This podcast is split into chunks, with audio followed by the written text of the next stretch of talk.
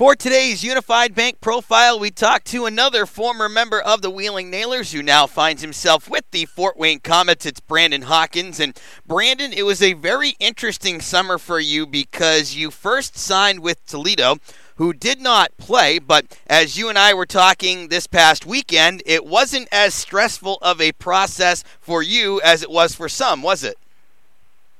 No, it wasn't. It wasn't too stressful at all. It was almost like a like a bang bang shut the door type deal. Like Toledo opted out, and I want to say like the deal was done with Fort Wayne within by the end of the day.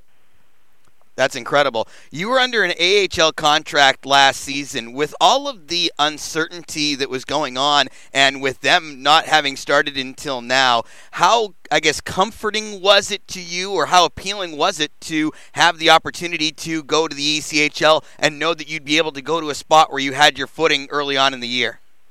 Uh, it was very appealing. Like I, I was, I wanted to go to a place that I knew, I knew a couple guys and, and felt comfortable with and, and I thought I found that with Toledo, and unfortunately they opted out. And I knew plenty of guys here in Fort Wayne, and really the the engine that kind of drove that drove me coming here was uh, Shawn Szydlowski, since I've known him since I was like eight years old. So it, it was a no brainer there are a lot of guys like you who are from this area of the country, the West Virginia, Pennsylvania, Ohio, Michigan, who it's I got to imagine a good draw for you to play geographically somewhere that you're familiar with. But what about the style of play, knowing this division as well as you did last year playing in Wheeling and knowing the teams as well as you do?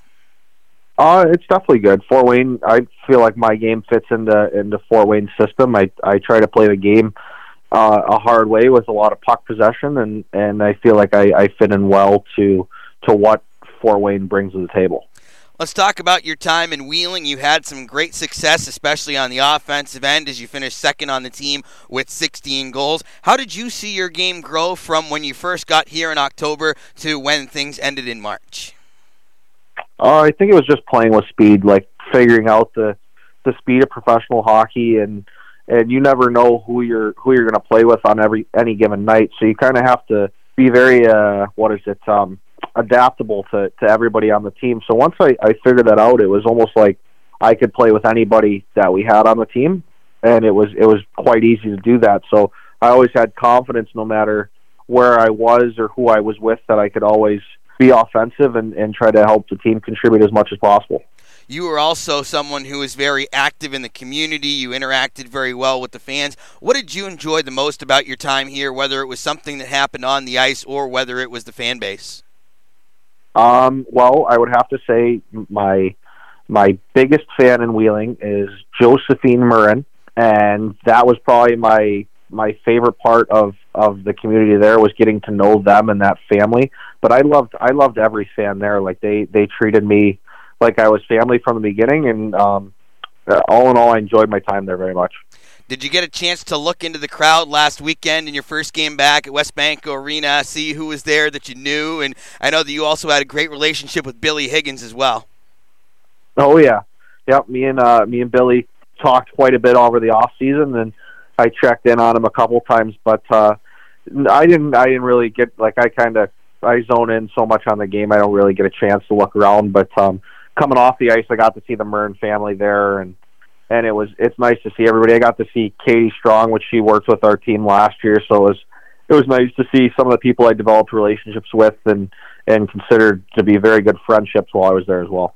Let's talk a little bit more about Billy, because as I mentioned, you were very close friends with him. Is there something that Billy does that makes you players really appreciate it? Whether it's something that's really visible or just the way that he interacts with you guys on a day to on a day to day basis. Well, I think I think Billy makes it very easy to do my job, whether it be scoring, skating, anything of that sense. If I ever were to need anything, he's there within a second.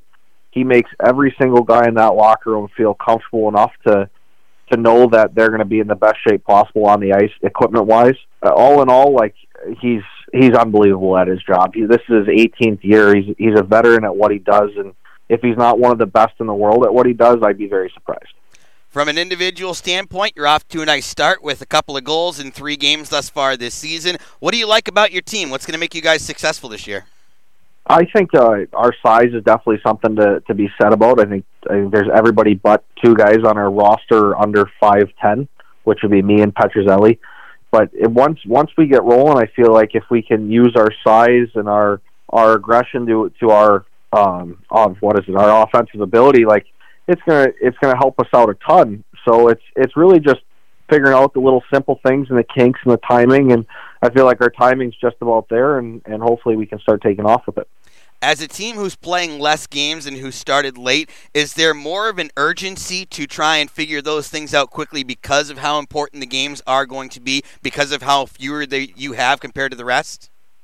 Oh yeah, hundred percent. I feel like the faster we do it, the the better the outcome. Simple enough. Very good. Brandon, I really appreciate you spending a few minutes of your day with me. I want to wish you the best of luck this season, and thanks so much for everything that you did here in Wheeling. Like you said, and we talked about, you left a very positive impression on a lot of people here. Thanks, Deej. Uh, I hope all is well. Please tell the family I said hi. Will do, absolutely. Brandon Hawkins, formerly of the Nailers, now of the Komets, our unified bank profile tonight. Intermission coverage continues next on the Nailers Broadcast Network, presented by Main Street Bank.